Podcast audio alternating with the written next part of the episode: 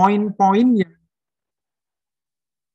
poin-poin yang perlu kita masukkan atau kita jelaskan di dalam menjelaskan kerangka teoritik ya, itu ada tiga. Ya, sebenarnya ada tiga. Yang pertama, ya, yang pertama teori yang akan digunakan itu apa? Tetapi Anda memulainya menulisnya dengan ini.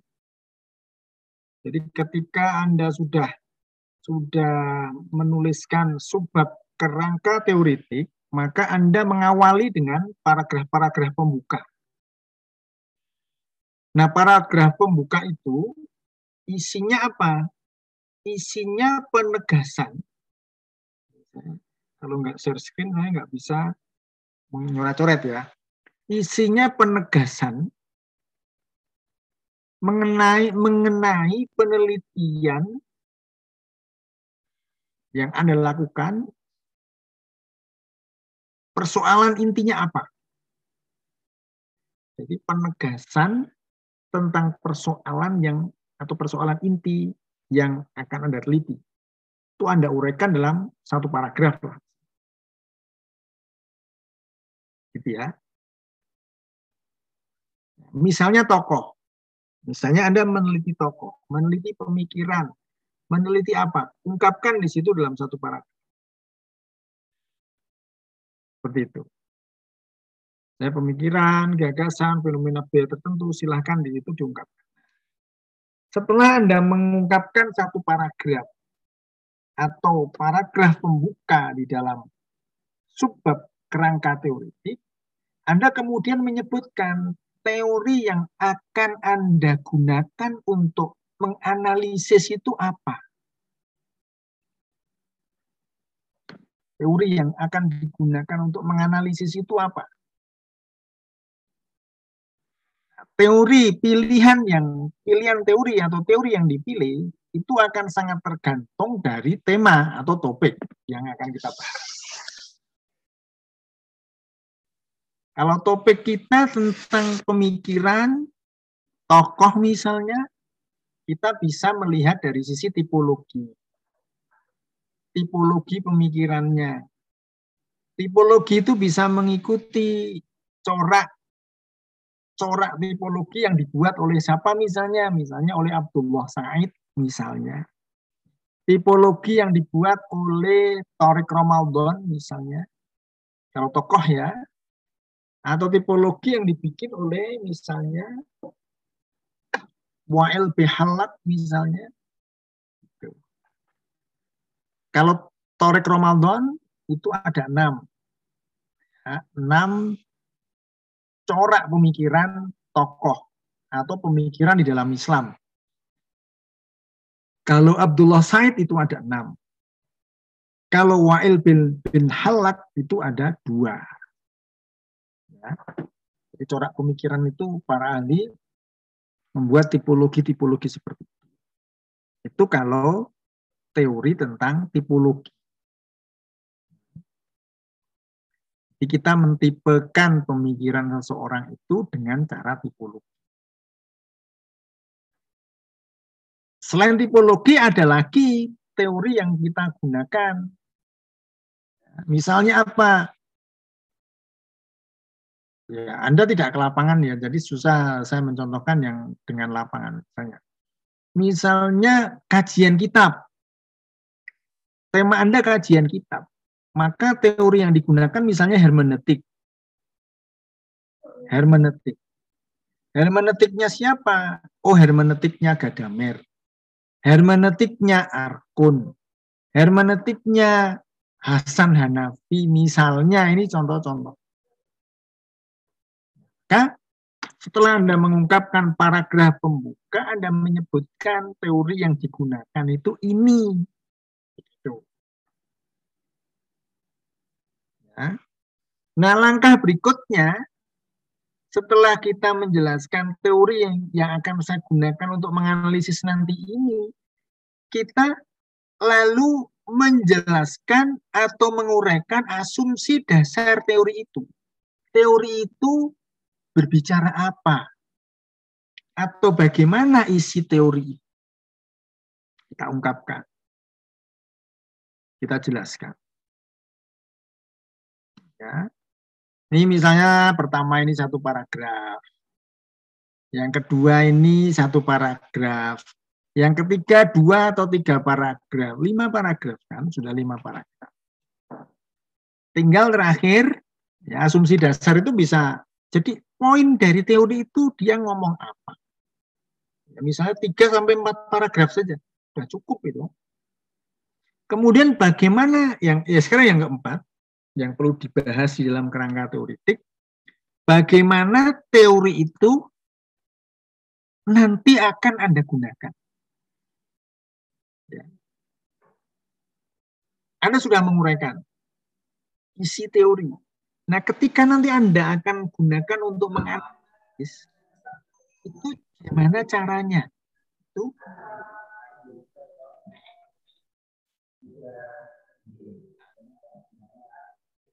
saya kasih contoh. Saya kasih contoh ya.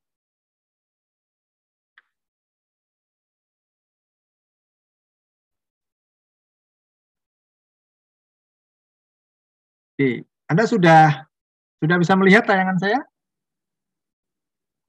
Sudah, Ustaz. Oke, ini ini penelitian lapangan ya sayangnya saya, saya jarang mempunyai penelitian uh, teks gitu, jarang. Semua hampir penelitian lapangan. Ini contohnya seperti ini misalnya. Ya. Ini paragraf pembukanya di sini. Paragraf pembuka itu bahkan cuman cuman satu satu ini saya, cuma satu kalimat. Ya, saya buka begini, penelitian tentang fenomena kelembagaan dalam agama merupakan kajian tentang manifestasi atas pengalaman keagamaan. Jadi saya ini temanya ini meneliti peran lembaga agama di dalam penyebaran atau di dalam moderasi memoderasi beragama peran lembaga ya. maka fenomena kelembagaan ya lembaga dalam agama itu ada MUI ada ada bermacam-macam lah kalau di agama lain itu ada PGI, KWI, Matakin dan sebagainya. Kalau di Islam ada MUI itu peran kelembagaan agama ketika saya akan meneliti tentang kelembagaan, berarti saya meneliti pengalaman keagamaan. Oleh karena itu, untuk melihat, ini ada ganti untuk menganalisis bagaimana fenomena kelembagaan agama dan diversitasnya, keragamannya, akan diuraikan dengan pendekatan fenomenologi agama.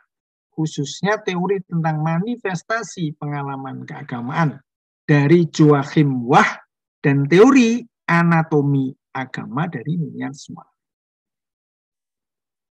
Sama seperti Anda misalnya. Penelitian ini, misalnya kata-katanya begitu ya, penelitian yang akan dilakukan ini merupakan penelitian pemikiran tokoh. Misalnya pemikiran Buya Hamka, misalnya pemikiran Al-Ghazali, misalnya pemikiran tafsir ya pemikiran dalam tafsir Al-Marazi, misalnya Ibnu Katsir dan sebagainya, Anda mengungkapkannya di sini. Penelitian terhadap pemikiran tokoh atau mufasir atau siapa pun ya, yang jelas pemikiran Anda ungkapkan satu dua kalimat merupakan pemikiran tentang apa inti inti masalahnya itu di mana ya, tentang gagasan. Nah, inti persoalan dari penelitian yang akan dilakukan ini Anda ungkapkan. Penelitiannya apa? Intinya apa? Intinya misalnya, misalnya contohnya, penelitian ini merupakan penelitian penelitian pemikiran atau gagasan seorang tokoh tentang ya, apa misalnya ya, misalnya tentang apa penciptaan atau tentang khusus penciptaan perempuan ya misalnya gitu ya penciptaan Hawa maksudnya gitu Itu Anda ungkapkan di situ. Persoalan utama, Anda kemudian menyambungnya dengan kalimat itu. Persoalan utama dalam penelitian saya adalah bagaimana gagasan dari tokoh yang saya teliti itu di dalam menjelaskan proses penciptaan Hawa. Nah, gitu kan. Jadi persoalannya muncul. Baru nanti Anda menetapkan. Oleh karena itu, untuk menganalisis persoalan di atas, maka penelitian ini atau maka persoalan ini akan dianalisis atau akan dijelaskan dengan menggunakan teori siapa misalnya Anda sebut.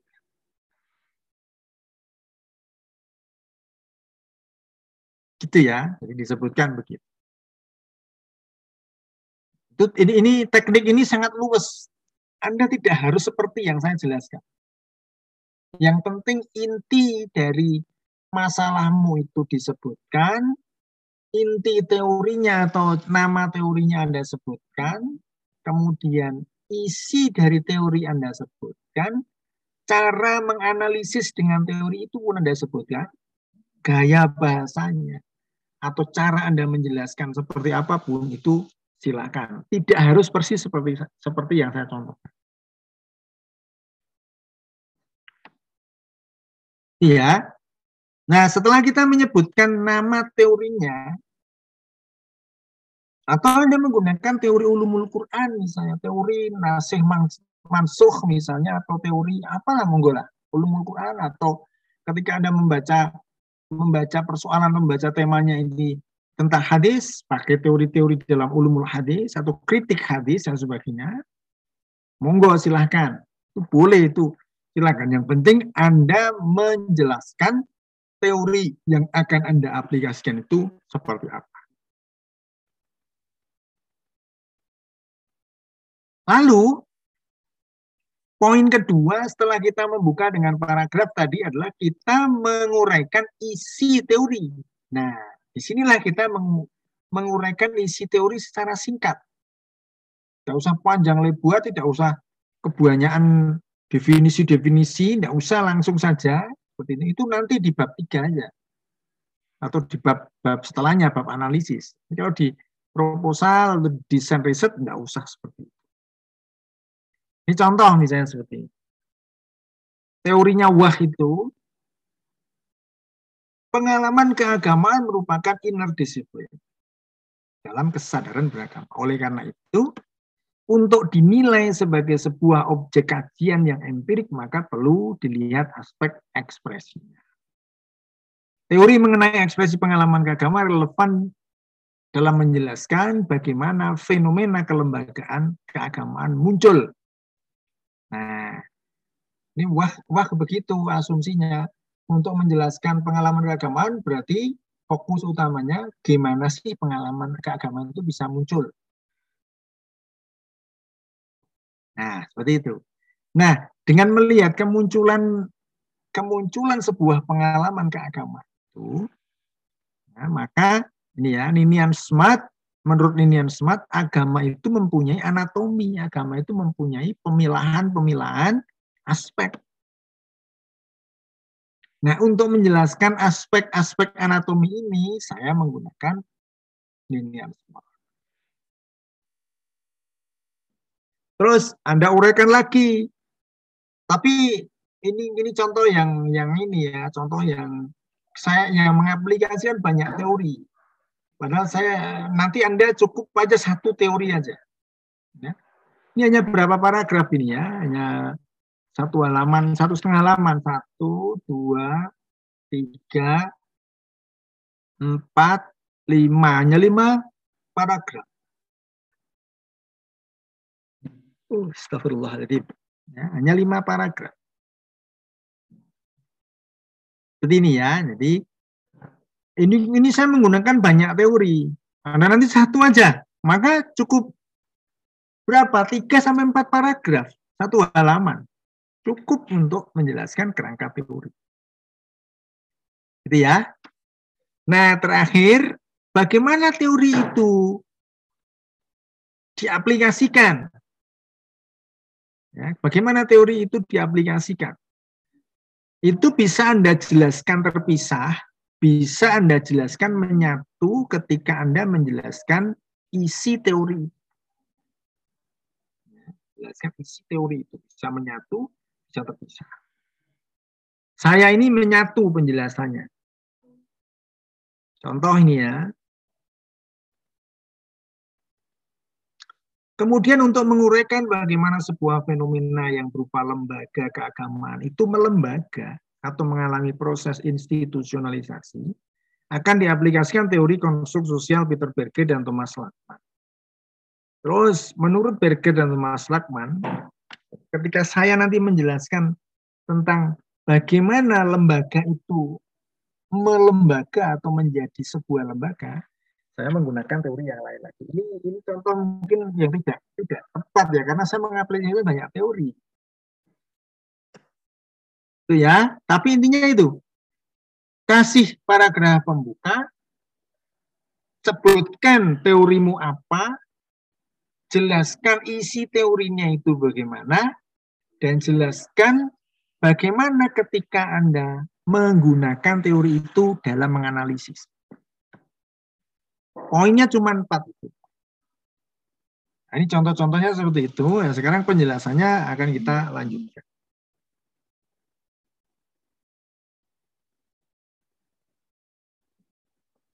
Oke. Paragraf pembuka. Ya, di paragraf pembuka Anda menjelaskan Anda meng, me, me, apa namanya mengungkapkan di paragraf pembuka itu tadi sudah saya sebutkan tapi akan saya ulang lagi. Penelitiannya itu apa? Masalah bukan masalah, persoalan dalam penelitian Anda itu apa? Jelaskan itu. Meskipun cuma satu atau dua kalimat atau tiga kalimat ya, atau satu paragraf Anda jelaskan. Terus apa saja nanti yang akan Anda analisis? Misalnya misalnya ya makna ulun nuha di dalam tafsir Ibnu Katsir. Ada persoalan di situ ulun nuha itu sebuah sebuah apa misalnya sebuah istilah yang problematis. Di satu sisi ulun nuha itu mengacu kepada orang yang pandai, tapi di sisi lain misalnya ada ungkapkan di situ mengacu kepada orang yang soleh. Ini gimana ini misalnya gitu. Ya. Karena orang orang soleh bisa saja tidak pandai. Tapi kadang-kadang orang pandai tidak soleh. Gitu. Ini gimana? Itu Anda ungkapkan penjelasan-penjelasan itu dalam paragraf awal di teori eh, di kerangka teori.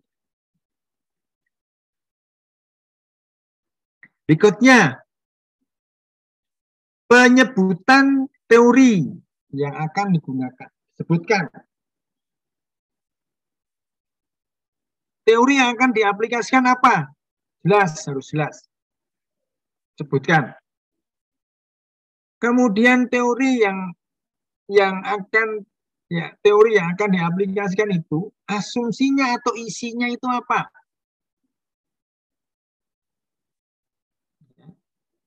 isi teorinya sendiri itu apa dijelaskan.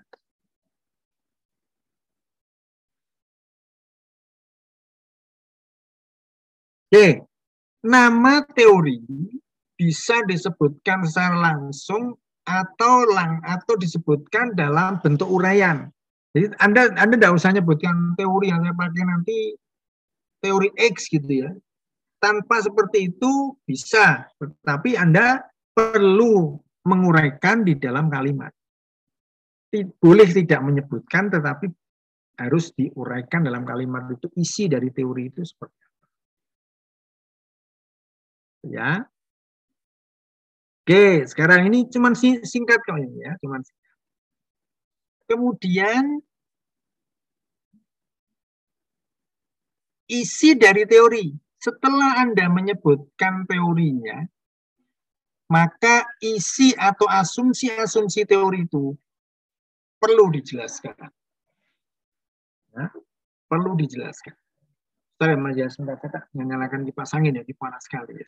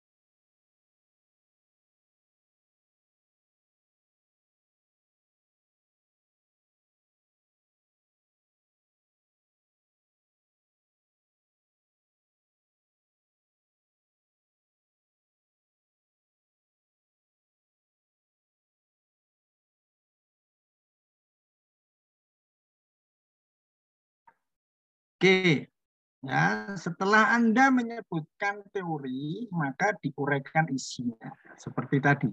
Misalnya, teori ulumul Quran menurut mana kohton dalam dalam ini misalnya kososul Quran atau atau apa ya eh, monggo silahkan silahkan nanti anda pilih sendiri nah menurut mana kohton kososul Quran ini seperti apa? Untuk menganalisis kososul Quran itu seperti apa? Koton pasti akan menjelaskan itu. Nah, itu namanya asumsi dasar. Asumsi dasar. Seperti itu. Contoh ya.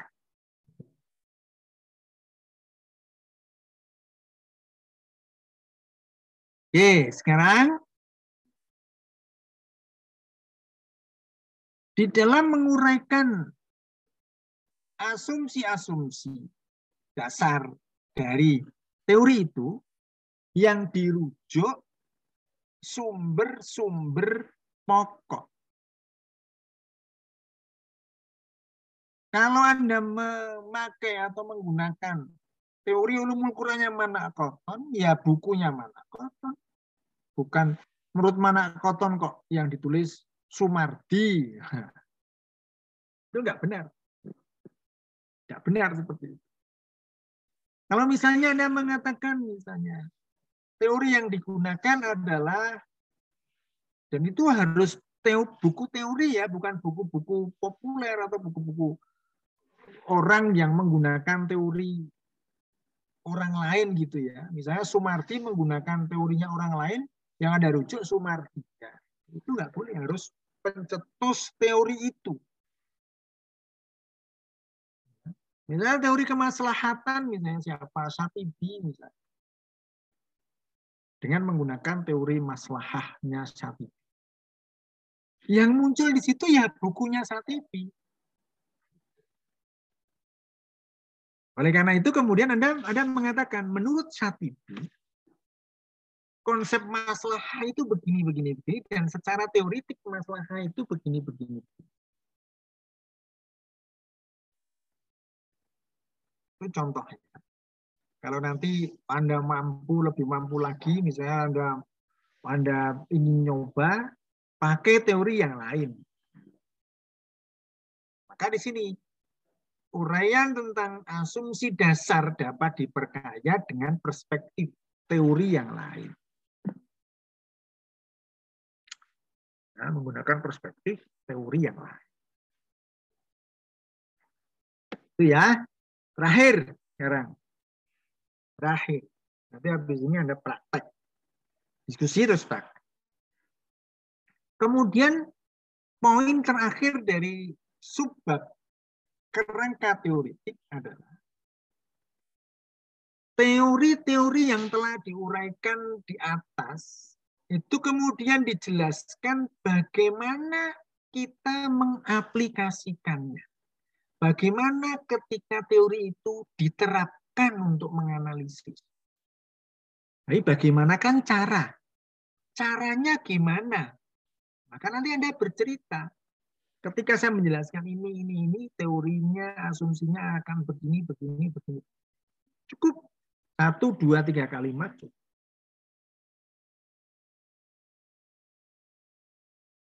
Nah, oleh karena itu, penjelasan tentang aplikasi atau penggunaan aplikasi penggunaan teori dapat dilakukan dengan menjelaskan penerapan teori pada setiap masalah. Jadi misalnya kerangka rumusan masalahmu dua, dua rumusan masalah.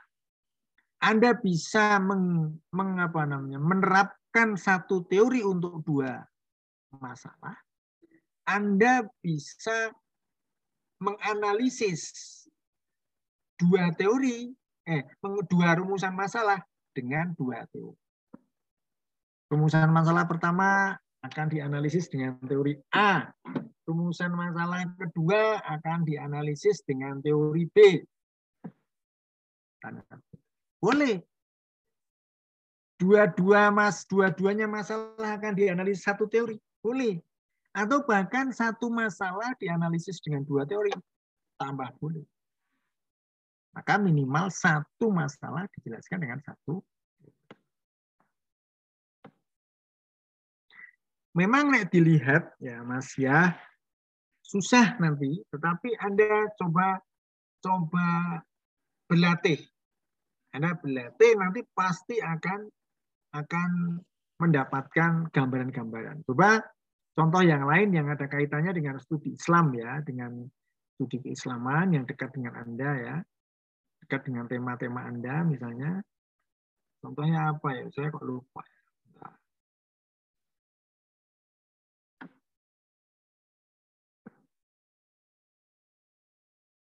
Islam, nah ini Islam kosmopolit.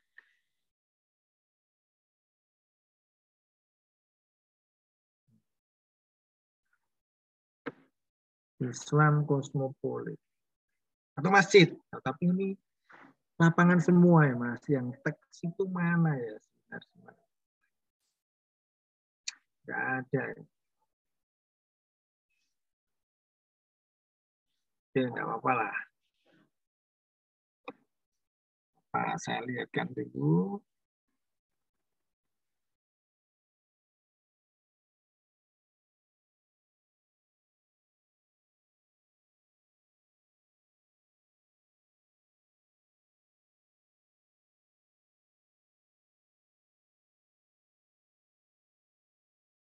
Islam kosmopolit saya lihatkan dulu untuk contohnya karena ini penelitian lapangan juga gitu ya tapi tidak apa-apa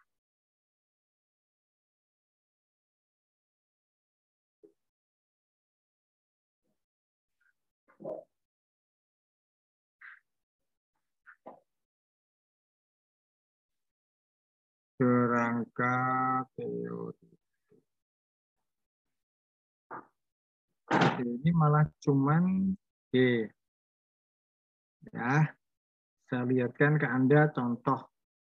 Ya, ini ada Islamnya ya, maksudnya tema-tema yang ada Islam. Judulnya seperti ini atau rumusan masalahnya seperti ini bagaimana konsep kosmopolit Islam dalam pemikiran Nurjuluk. Nurjuluk itu lem, uh, bukan lembaga tapi sebuah gerakan ya. Gerakan tertentu gerakan Islam, Islam modern yang sangat modern berbau-bau tasawuf itu gimana sih mungkin mereka melihat sumuliyahnya Islam Syumuliyatul Islam itu gimana mereka? Mereka menjelaskan. Kemudian bagaimana arti penting gagasan atau pemikiran tentang sumulia Islam dalam pengembangan Islam di Indonesia. Ini rumusan masalah yang kedua ini kurang fokus ya, Indonesia terlalu luas. Sebenarnya saya ingin ingin mengambil contoh beberapa kota ini. Nah, penulisan kerangka teoritiknya begini. Penelitian ini akan membahas persoalan transformasi nilai-nilai keislaman dalam masyarakat. Ini kan paragraf pembuka ya. Oleh karena itu secara teoritik akan mengaplikasikan pendekatan sosiologi agama dalam menganalisis berbagai aspek permasalahan yang muncul. Subjek yang diteliti merupakan sebuah gerakan sosial keagamaan yang mentransformasikan sebuah sistem gagasan maka kerangka pemikiran yang akan digunakan untuk menganalisis sistem gagasan yang diinformasikan menggunakan acuan teori mentalitas dengan menggunakan teori mentalitas. Oke, kerangka pemikiran ini akan diaplikasikan untuk menganalisis konsep sistem gagasan mengenai kosmopolitan Islam dalam Nurjulu. Nah, di sini saya sudah mulai cerita tentang mentality mulai di sini kita atau saya sudah berbicara tentang mentality. Apa itu mentality? Saya mengutip Lucien Lefebvre. Teori ini kemudian dikembangkan oleh Mas Bloch, ya, berarti masalah dan sebagainya. Teori ini mentality merupakan, nah ini sudah bahasan teori itu.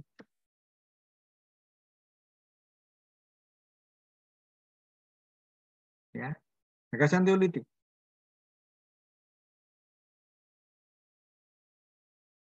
Nah, ini ini lagi, ini saya menggunakan dua teori.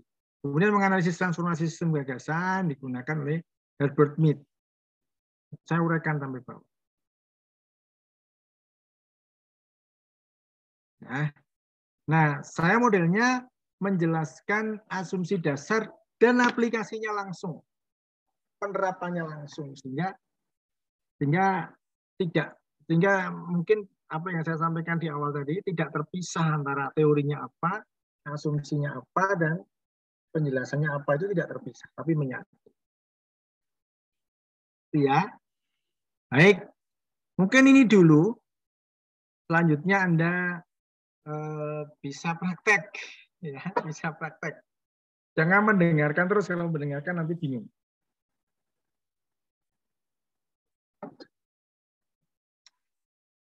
Anda praktek, kemudian Sabtu depan, Anda masih Sabtu depan masih praktek ya, masih praktek. Tuh. Oke, ini apa namanya? Penulisan kerangka teori. Apakah ada yang ingin ditanyakan? Ustaz izin bertanya Ustaz. Uh, kalau kerangka teoretik dari penelitian hadis itu menggunakan kerangka teoretik milik siapa Ustaz? Oke, temanya apa temanya? Tema eh, judulnya atau? Ya, ah, maksudnya judul itu apa? Tentang apa Anda? Tentang ini Ustaz, uh, hadis tentang silaturahim Ustaz. Oke, silaturahim.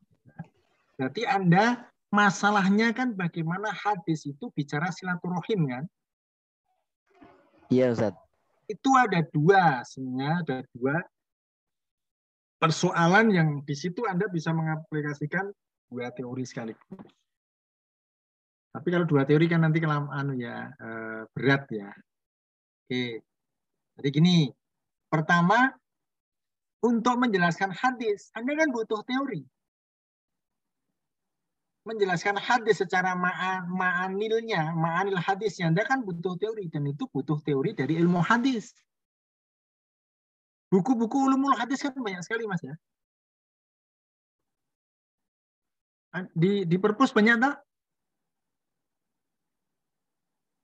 Mas Rausan?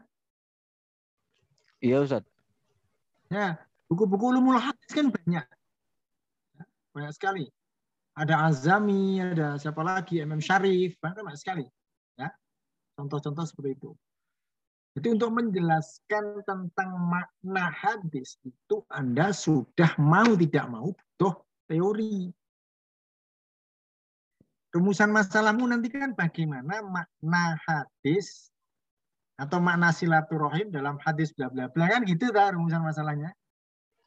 Iya Ustaz. Nah, nah untuk menjelaskan itu ulumul hadis masuk. Anda sebutkan, saya menggunakan model analisis ma'anil hadis dari siapa? MM Syarif misalnya. Menurut MM Syarif, pemaknaan hadis itu begini, begini, begini. Anda sebutkan di situ. Terus, persoalan ada kedua tentang silaturahim. Gimana sih saya menjelaskan silaturahim? Maka saya butuh teori yang dapat digunakan untuk menjelaskan namanya silaturahmi atau silaturahmi. Nah, teorinya apa? Banyak itu nanti pakai teori psikologi sosial bisa, pakai teori sosiologi bisa, ya. ya tentang konsolidasi bisa. Nanti Anda ketik aja di Google, Mas. Teori yang contoh misalnya ya, itu nanti akan menuntun Anda jadi caranya ketik di Google teori untuk menganalisis ya, analisis tentang silaturahim. Nanti pasti akan muncul artikel-artikel yang seperti itu. Nih ya, ini sudah ada nih. Silaturahim menurut hadis ini sudah ada, Mas. Burhan Bungin ya, Burhan Bungin. Bukan ya. Nih sebentar. Win Alauddin ini sudah ada. Win Alauddin ya ini nanti Anda bedah ini. Jadikan tinjauan kepustakaan Mas ini ditinjau. Ini saya menemukan Siti Fatimah silaturahim menurut hadis Nabi. Suatu kajian tahlili. Kajian tahlili. Seperti ini itu Anda pasti akan berbicara tentang silaturahim. Nah, teori yang digunakan itu ya teori-teori yang membahas silaturahim, relasi sosial, ya kan? Nih, misalnya.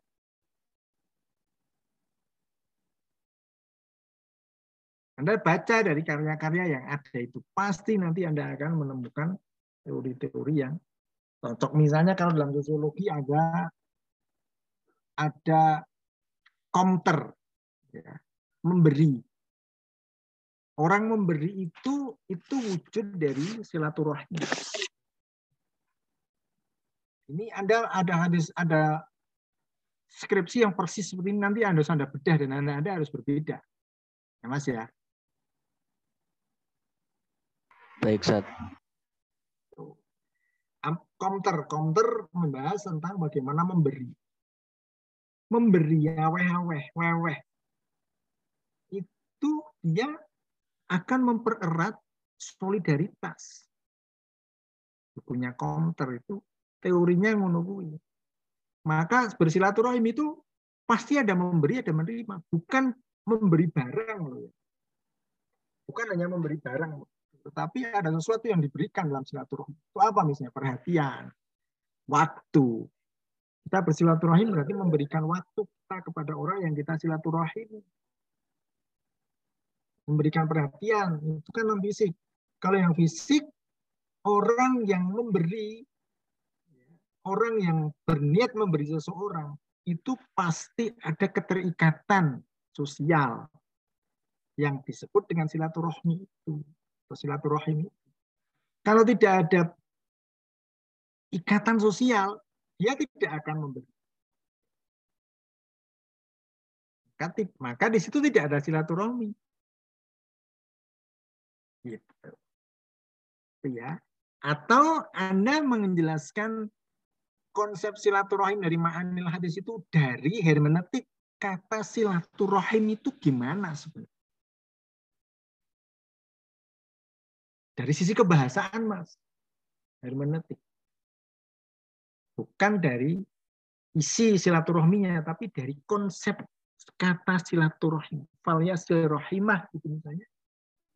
Ya, maka maka barang siapa yang ingin dipanjangkan umurnya, maka salah satunya falya silaturahimah. Sambunglah silaturahim. Ini gimana ini cara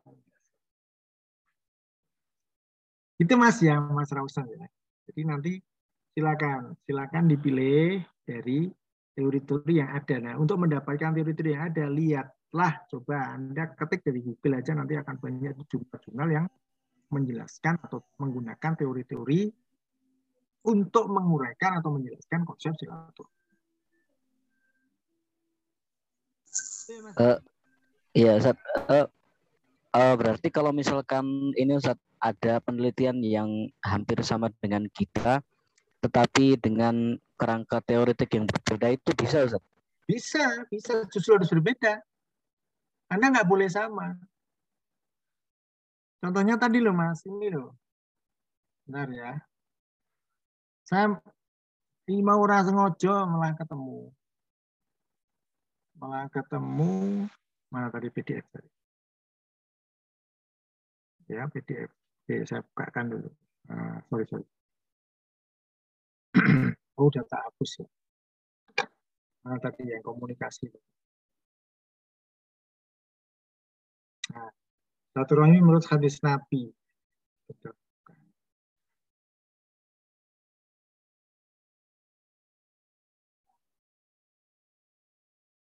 Ini mas persis ini nanti harus anda bedah dan ini harus masuk skripsimu, eh masuk ke risalahmu. Ini saya tunjukkan ke anda.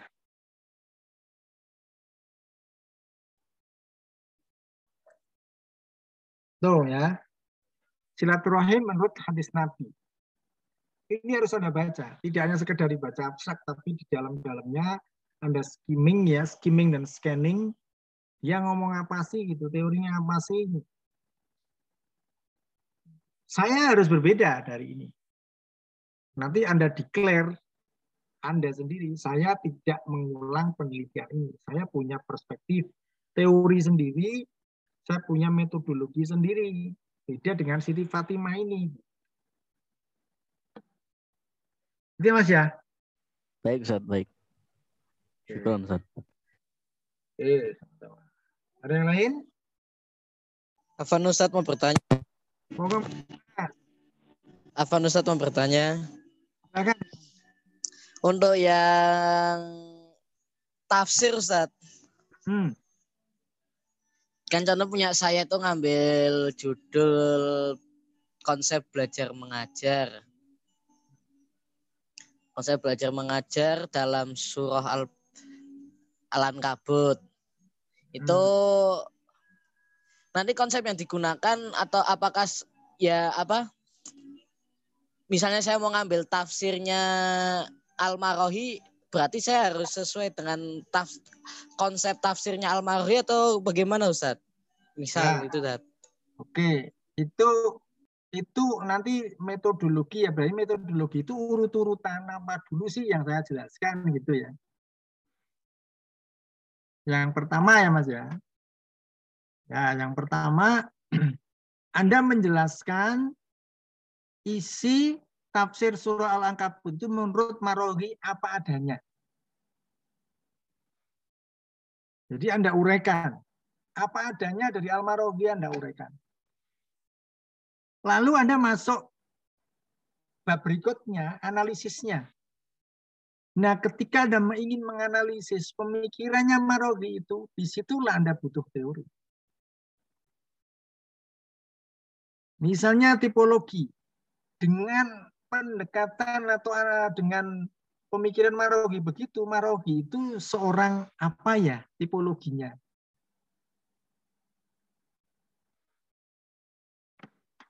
Saya ambilkan contoh ya, Abdullah Said. Tapi nanti jangan semua harus Abdullah Said ya. Dulu cerita Abdullah Said, teori nari salahi kami Abdullah Said. Oh, ya saya jadi malu banget itu. Dikira saya tuh nanti nyuruhnya Abdullah Said semuanya itu. Pas menang saya ke Abdullah Said kafe. Jong ini ya. Saya buat buat malu saya. Ya, saya, saya ambilkan contoh ya Abdullah Said. Itu contoh aja sebenarnya, bukan saya nyuruh pakai Abdullah Said semuanya. ya. Oh, tapi akhirnya semua pakai Abdullah Said, kabeh wae ini gimana ya? Ah.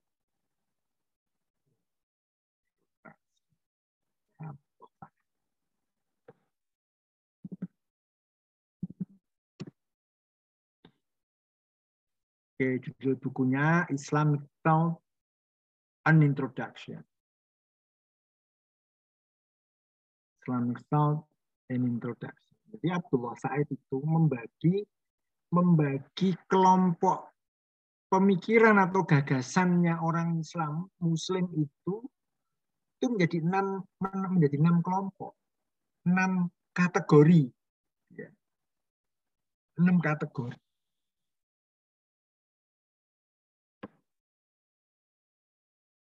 Oke, saya sharekan. Oh, saya bukakan satu lagi. Uh, tarik Ramadan. Tarik Ramadan. Jadi tarik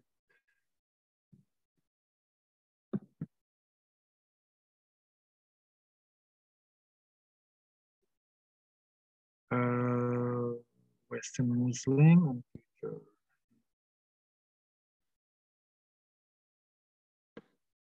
and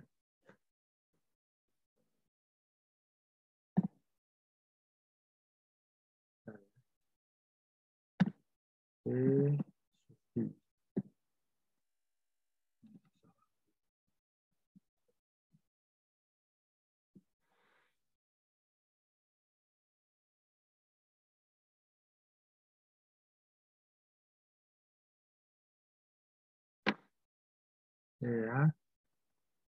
Ya ada enam.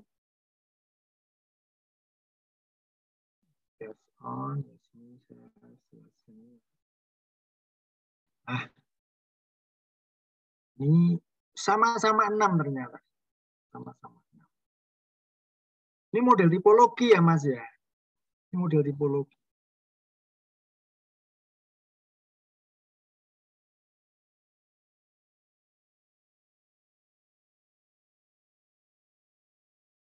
Oke, ini yang Torik Ramadan.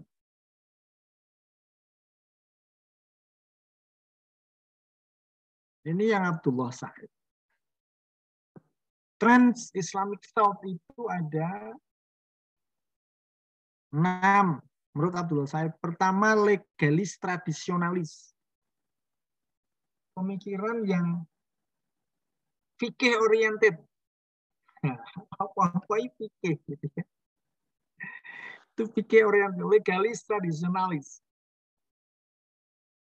Bahkan saya Ramadan mengatakan legalis tradisionalis follow strictly the pre-modern school of Islamic law and associated theological teaching. Legalis tradisionalis itu pokoknya mengikuti paham atau mazhab-mazhab fikih yang disatukan dengan alam. Itu namanya kelompok pemikiran legalis tradisional.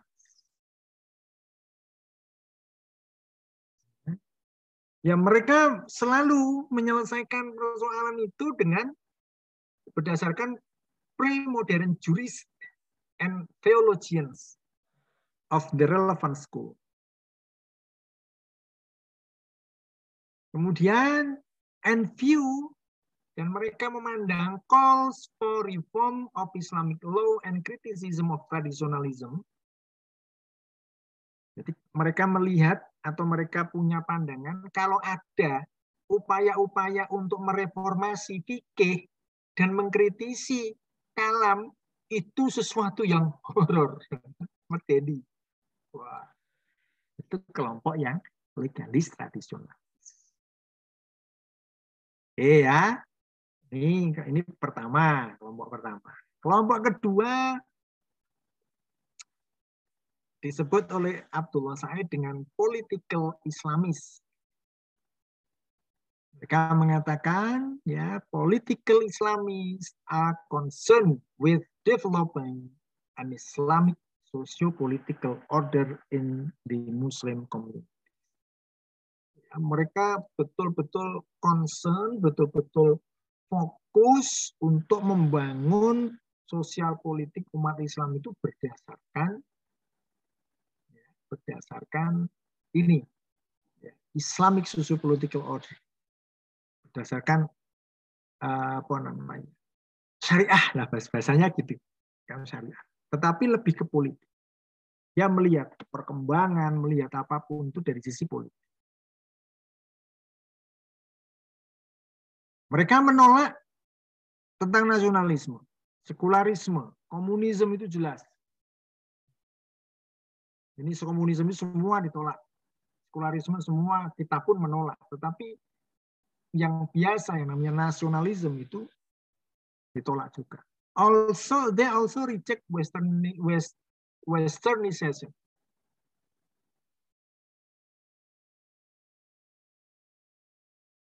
Gitu ya.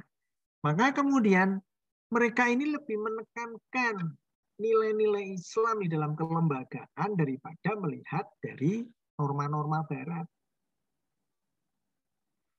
They see as Western, nah ini di sini ya. Uh, Islamists argue for reform and change in Muslim community, emphasizing Islamic values and institution jadi dasarnya harus dari nilai-nilai syariah Islam gitu ya. Over what they see as Western values of and norm. Daripada lebih bercermin dari nilai-nilai dan norma gitu ya. Jadi ini politik ya. Gerakan-gerakan politik. Islam ya. Oke terus yang ketiga. Yang ketiga itu Abdullah Said menyebutkan dengan tipologi secular Muslim. Secular Muslim see Islam as largely confined to the domain of personal belief and relationship between God and the individual. Jadi sekular muslim ini melihat banyak hal dalam konteks kehidupan manusia itu itu dipilah antara antara ini urusan dengan Tuhan dan urusan individu manusia. Dipilah. Sholat zakat itu urusan individu. Nggak usah diganggu-ganggu sementara kemasyarakatan organisasi itu urusan uh, sorry uh, apa urusan sosial maka tidak bisa ajaran agama masuk ke situ. Wong ini urusan sosial ya manusia yang menyelesaikan dengan agama. Gitu ya. Ini secular Muslim. Ini manifestonya begini, ini pernyataannya itu ya. Ini ya. Pernyataannya ini, manifestonya seperti ini. Kemudian yang keempat, theological Puritans. Theological Puritan, kalam, kurang kalam betul, teologis betul cara pandang. Ya. Puritan, ya seperti ini. Nah, gitu ya. Kemudian yang kelima itu enam apa lima ya? Oh, lima militan ekstremis cara ber, berpikirnya itu militan, ya, militan itu pokoknya hidup mati gitu ya. Darul harb, darul, darul, darul Islam, darul harb gitu. Nah, pola pikirnya seperti itu dan mereka melakukan aksi gitu ya, itu militan ekstremis. Kemudian yang terakhir progresif ijtihadis progressive studies come from a range of backgrounds and intellectual orientation. Jadi progressive study ini didasarkan pada apa namanya pada pada latar belakang keilmuan, latar-latar belakang eh, konteks gitu ya, konteks dan latar belakang keilmuan.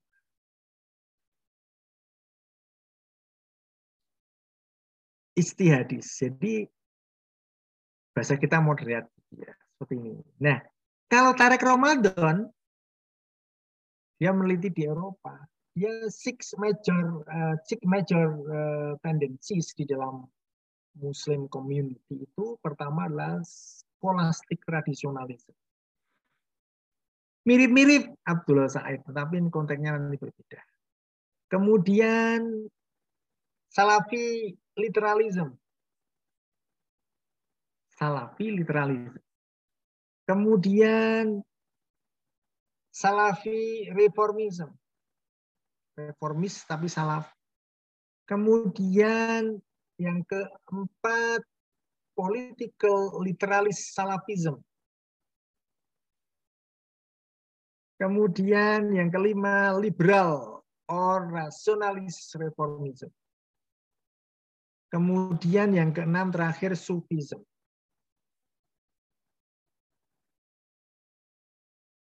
Ini coranya seperti itulah. Ketika nanti Mas Mas ya panjenengan akan meneliti armarologi tentang pendidikan, Almarolgi itu nek bicara pendidikan itu coraknya ke mana ya?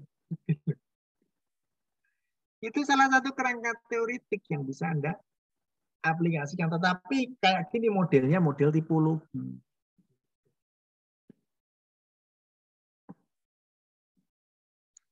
Itu ya.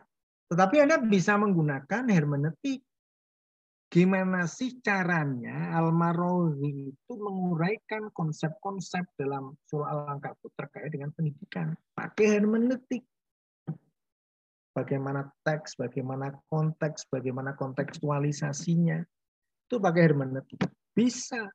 Itu tinggal pilih yang pilih nah tantangan kita adalah ngepaske teori itu dan kita mengetahui teori yang mana itu tantangan. Karena ya kita memang tidak belajar teori ya, kita lebih banyak belajar di konten bukan pada teorinya. Tetapi tidak apa-apa, Anda coba dulu, nanti kita mereview dan kita bisa membantu.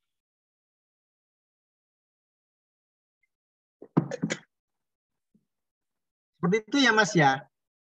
Ya Ustadz. Coba aja Mas Dimas. Nah, coba. Makanya saya beri waktu sekarang sama sama Sabtu depan Anda silahkan Anda ini. Ini hanya selembar atau satu setengah lembar, tapi mikirnya sing dowo. Mikirnya ini saya meneliti seperti ini, itu nanti akan saya analisis dengan model apa ya? Itu sing panjang itu mikir. Tapi kalau sudah dapat satu setengah halaman, satu halaman, wah cepet sedino bar kuliah ini langsung ngadep komputer ketik hati. Kalau sudah ketemu, nah, saya kira challenge-nya itu kan menemukan teorinya. Kalau sudah ketemu teorinya isinya apa? Kalau sudah ketemu isinya apa? Gimana saya nanti caranya mengaplikasikan coba? Itu Anda ceritakan di kerangka teoritik. Nah, prakteknya, praktek Anda menganalisisnya nanti di bab 3 dan bab 4. Atau bab analisis lah, bab 4 ya. Pas betul-betul meneliti ke lapangan. Meneliti itu pas nulis itu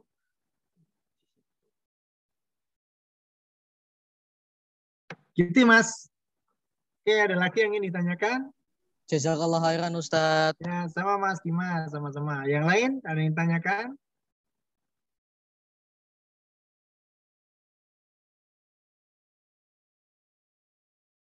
Ada yang ingin ditanyakan terkait kerangka teori? Moga Mas Nur, Pak Izi.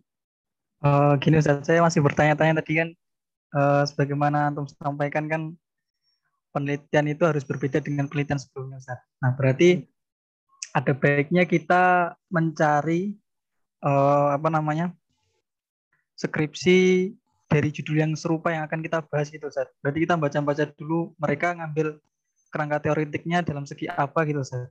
Hmm. Ya, Ya sebenarnya kan tidak harus ke kerangka teoritik melulu ya yang Anda lihat dari penelitian orang lain. Kan di tinjauan pustaka kan pertama temanya sama apa tidak? Oh sama. Oh kok sama teori sama. Nggak usah khawatir. Teorinya sama apa enggak yang digunakan dia sama saya nanti? Kalau Anda temanya sama, teorinya sama, Anda mengikuti yang sudah ada lah itu namanya plagiasi. Maka harus beda. Maka tinjauan pustaka itu kan kenapa sebelum kerangka teoritik? Karena untuk memetakan. Yang pernah nulis seperti tema saya ini siapa saja toh. Kan Anda cerita kan kemarin. Oh si A nulis kayak gini. Teori temanya ini. Teorinya ini. Kesimpulannya seperti ini. Saya nanti nggak kayak gitu. Dia pakai teori A, saya pakai teori B. Atau dia pakai teori A, oh, saya pakai teori X. Anda ketemu lagi tema serupa, tulisan B, tulisan mahasiswa ya atau mahasiswa, tulisan yang lain. Temanya mirip-mirip. Materinya atau kontennya mirip-mirip. Teorinya dia menggunakan teori B saya teori X nanti. Wah jelas beda, saya nggak akan ngulang kan gitu. Jelas saya nggak akan ngulang. Nah kebetulan contohnya seperti Rosan tadi. Persis sama silaturahim dalam hadis Nabi. Persis sama. Wah, kok bodoh ini. Nggak usah khawatir.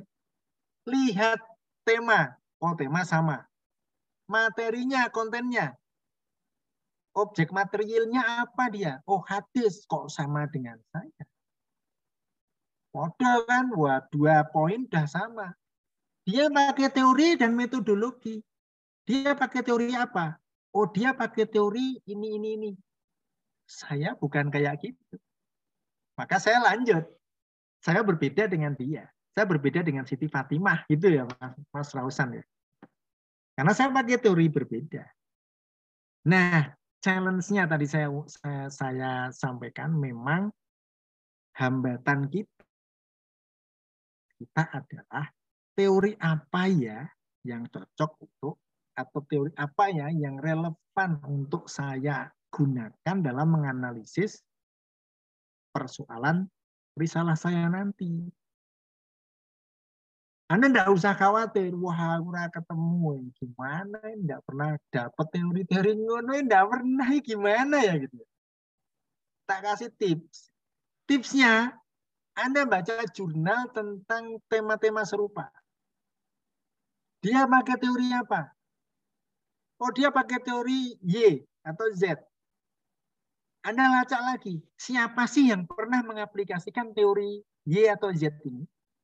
Di mana ngelacaknya? Di Google bisa, Mendeley bisa. Teori Z atau teori X ini ketika diaplikasikan oleh tulisan di jurnal itu siapa sih yang pernah meneliti, Anda akan ketemu. Mereka tidak ngomong tentang tema seperti saya, maka teori ini bisa tak pakai. Gitu mas, caranya gitu. Teorinya bisa saya pakai. Karena saya sudah ngerti betul siapa sih orang yang pernah meneliti dengan teori Z yang saya dapatkan dari buku atau dari jurnal itu. Kan muncul semua. Nah. Itulah nanti tinjauan pustaka di situ itu. Situ itu. Maka ya kemarin kemarin sudah memulai teman-teman beberapa sudah review ya bagus lah ya seperti itu. Sebagai untuk Eh, maaf biasa menyebutnya pemula gitu ya. Pemula itu bukan berarti nggak tahu apa sama sekali enggak. Cuman uh, Anda riset dalam arti Anda meneliti itu yang betul-betul meneliti menjadi laporan kan ya baru kali ini ya. Ya, ya Mas Nur Faizi. Dulu di SMA mungkin pernah ya, tapi mungkin tidak sedetail. Yes. Ya, tidak sedetail harus menggunakan teori-teori sebenarnya untuk latihan kita risalah itu serius tetapi itu sebagai bentuk bentuk anu, bentuk latihan kita. Nanti akan tajam lama-lama. Akan tajam. Maka Anda usah khawatir Anda gimana ya ketemu ya saya teori ini gimana? Nanti bingung ya WA konco-koncone wis ketemu dong teori. Udah udah aku ya udah ya kita podoy nggak usah khawatir gitu. Coba saja anda nyoba. Berani mencoba? Berani mencoba berani menguraikan? Sudah tawakal. Terus tawakal gitu. Tawakal. Itu saya kira saya menilai sesuatu yang luar biasa. Luar biasa di mana? Kita berani mencoba. Jangan Anda gambarkan Anda Anda kagum dengan dengan ulama siapa misalnya. Atau ilmuwan siapa? Sebut aja Mas Faizi misalnya. Kagum pada siapa ulama siapa? Buya Hamka misalkan. Buya Hamka. Buya Hamka itu kan yang kita lihat kan wis dadi matengnya loh. Ketika dulu memulai untuk kayak gitu, sama kayak kita. Jatuh bangun jatuh bangun itu ya itulah perjuangan menjadi menjadi besar. Tapi begitu terasa dengan baik, karyanya Buya Hamka sekarang ya orang seluruh dunia ngerti Buya Hamka sopo. Itu karena kita melihatnya wes matang, sudah matang. Tapi kita kan nggak melihat proses mengasah, proses bagaimana Buya Hamka dulu mengasah kemampuannya sampai bisa seperti ini. Sama seperti kita, 30 tahun yang akan datang, tulisanmu dibaca orang saat dunia. Dan orang setelah Bapak UTM 50 tahun yang akan datang, membaca tulisan Nur Paizi, membaca tulisan membaca tulisan Nausan, membaca Tamam yang wah ini luar biasa, ini buku yang ditulis luar biasa. Itu kan mereka tidak setelah Bapak yang akan datang kan ngerti nih Anda sudah nulis matang, tapi proses bagaimana dulu nemukan teori itu kan enggak ngerti. tapi itu sebuah proses harus dilalui. Harus dilalui. Enggak apa-apa, nanti dicoba aja ya ya Mas Faizi dan teman-teman ya. Intinya ojo wedi, jangan takut mencoba. Tapi juga jangan terjun bebas, wah ngawur, wah lah, yang penting aku wani ngawur, wis wis pokoknya nggak nggak ada dasarnya apa apa sebenarnya masukkan nah itu ya jadinya nekat itu ya nekat itu ya maksudnya itu tetap kita mencari tetap kita mencari referensi, mencari benchmark gitu ya, mencari contoh yang atau cerminan kita kita akan menyusun itu gimana, terus berusaha kita menguraikan sebagaimana yang sudah kita baca dari orang lain, gimana sih caranya? Nah itu, itu seperti itu, itu yang terbagus, yang terbaik itu seperti berani mencoba persoalan kayak apa namanya eh, apa namanya bukan gagal tapi trial and error gitu ya persoalan trial and error itu persoalan biasa. Kita bisa melihat misalnya kemajuan teknologi ada laptop seperti ini itu kan karena kita sudah mateng. Orang yang memproses menjadi laptop itu sudah mateng. Tapi dulu ketika akan memulai menemukan itu juga luar biasa Orang menemukan AC, orang menemukan handphone itu dulu prosesnya luar biasa, trial errornya luar biasa seperti kita. Tetapi kalau nanti risalah Anda terasa, skripsi terasa, Anda nulis jurnal, Anda nulis di blog, Anda nulis di mana, terasa terus gitu ya sampai S2, S3, 30 tahun yang akan datang Anda akan menyajikan satu tulisan-tulisan yang luar biasa. Gitu. Dan itu rakroso, Mas. Nanti prosesnya rakroso. Ngerti-ngerti. Aku di buku apa ngerti ngerti-ngerti gitu ya. Sekarang ini. Tapi nanti misalnya Anda 10 tahun yang akan datang menghasilkan buku. Wah, aku di buku wah, bangga. Nanti buku itu Anda baca 10 tahun yang akan datang lagi. Anda heran. Aku biar nulis kayak ini ya gitu ya ah malu saya nulisnya saya dulu kayak gini gitu karena itu tadi semakin terasa semakin terasa anda semakin ngerti mana yang harus saya perbaiki. Itu Mas Carson ya. Eh kok Mas Mas Mertaisi ya. Ya Ustaz, jazakallah Ustaz. Oke, tetap semangat, nggak usah pantang menyerah, dicoba. Maka Sabtu depan kita tidak ada tetap muka, silakan digunakan untuk mengeksplorasi literatur-literatur dan Anda praktik menulis sampai ke kerangka teori. Jadi yang sudah Anda kumpulkan ke saya itu, Anda tambahi subbab berikutnya adalah kerangka teoritik. Itu ya. Baik. Cuma tinggal dua lagi, dua lagi itu gampang, itu metodologi sama nyusun metodologi sama sistematika wah itu gampang, harus meremes sudah bisa itu. Ngetiknya melaku dewe di sini itu sudah melaku dewe. Gampang. Gitu lagi ya. Baik, ada lagi yang ditanyakan? Ada lagi yang ingin ditanyakan? Baik, kalau sudah tidak ada, mungkin kita akhiri dulu ya, kuliah kita. Silakan dipraktekkan. Nanti kalau masih kurang jelas, nanti bisa mengunjungi di Anchor ya, di Anchor saya, di bisa di Spotify, bisa itu masuk aja ke atau Google Podcast, nanti cari nama saya, cari teknik penyusunan kerangka teoritik. Atau Anda Anda rekaman ini lagi, Anda ulang-ulang lagi rekaman ini. Sambil latihan. Baik, saya kira itu dulu. Terima kasih kehadiran teman-teman semuanya. Ya, eh, harapan saya Sabtu depan Anda menulis jadi dua dua pekan ke depan. Sabtu berikutnya lagi ya di tanggal berapa ya? Sekarang kan tanggal 23, berarti tanggal 6 6 November ya, tanggal 6 November. Anda sudah selesai menulis. Nanti saya tambahin materi lagi, ya metodologi dan sistematika selesai. Habis itu saya paling akan memberikan teknik-teknik. Habis itu silakan Anda bekerja, kerja full dan dikumpulkan. Anda siap untuk untuk apa namanya untuk seminar ya seminar kalau itu sudah disetujui oleh pimpinan Anda siap seminar kalau belum Anda sudah punya keahlian di teknik-teknik penulisan. Baik, saya kira itu. Terima kasih. Kita akhiri perkuliahan kita. Assalamualaikum warahmatullahi wabarakatuh. Waalaikumsalam warahmatullahi wabarakatuh.